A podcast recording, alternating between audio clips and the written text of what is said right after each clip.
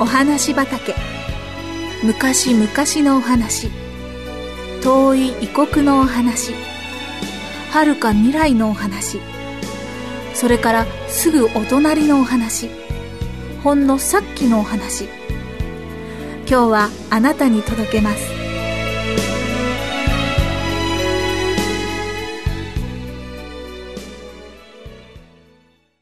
世界一のプレゼント。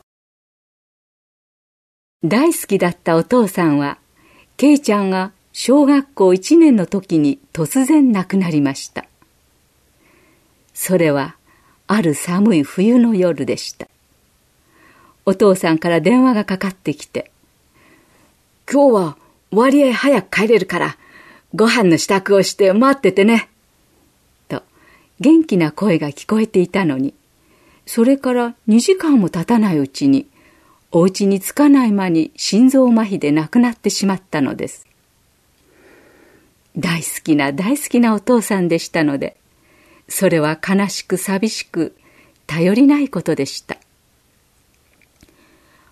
お父さんが死ぬなんて、まだあんなに若いお父さんが死ぬなんて。ケイちゃんはなかなか本当にできませんでしたが、お父さんはもう二度とお家の玄関をいつもの約束のようにコツコツ二つノックすることはありませんでした。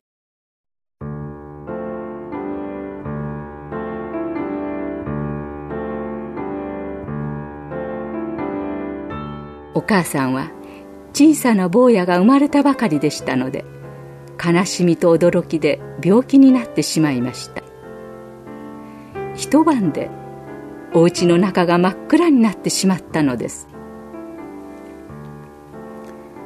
そんな寂しい悲しい日が続いてもやっぱりお母さんのお誕生日はやってきました。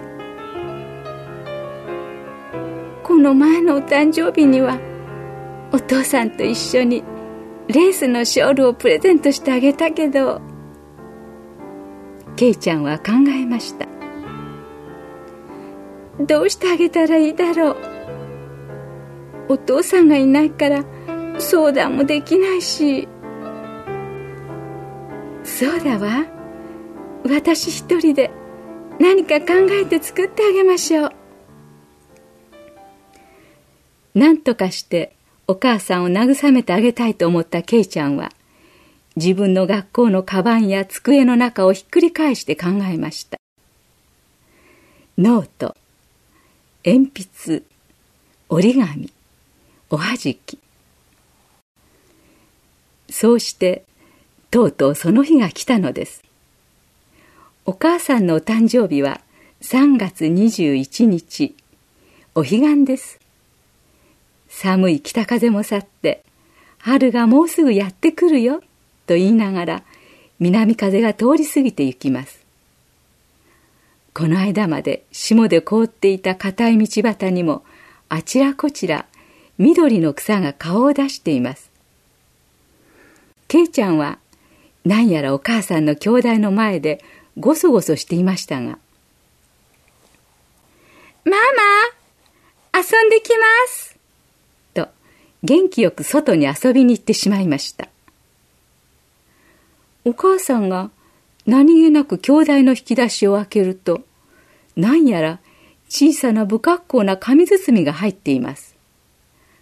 あら、何かしら。そっとそれを開いてみました。すると、また中にも小さな紙包みがありました。またそれを開いてみますと、また包みがありました。そして最後にお誕生日おめでとう。ママ、この赤い粒のように明るくなってね。と書いた紙切れが入っていました。そしてそのそばに、いつも手芸に使うフェルトの赤い布がちょうどマッチの棒の先についている玉のように小さく切って一つ入れてあったのです。この赤い粒のように明るくなってね。お母さんはそっとつぶやいてみました。ケイちゃんはハサミで丸く切っていくうちにまん丸がなかなかうまく切れないのでとうとうこんなに小さくなってしまったのでしょう。その真っ赤な小さな粒。それは吹けば飛ぶような粗末なものでしたがお母さんにはまるでルビーのように輝いて見えました。お父さんを亡くして寂しく不自由なケイちゃんが反対にお母さんを慰め励ましたのです。ケイちゃんありがとう。ケイちゃん本当にごめんなさい。お母さんの目から涙がこぼれました。悲しみにばかり閉じ込められていた育児のないお母さんが恥ずかしくなりました。表で明るい子供たちの笑い声が聞こえてきました。ケイちゃんの声も混じっています。お母さんはその小さな赤い粒をもう一度丁寧に包んで懐にしっかりとしまいました。これは世界一の宝物。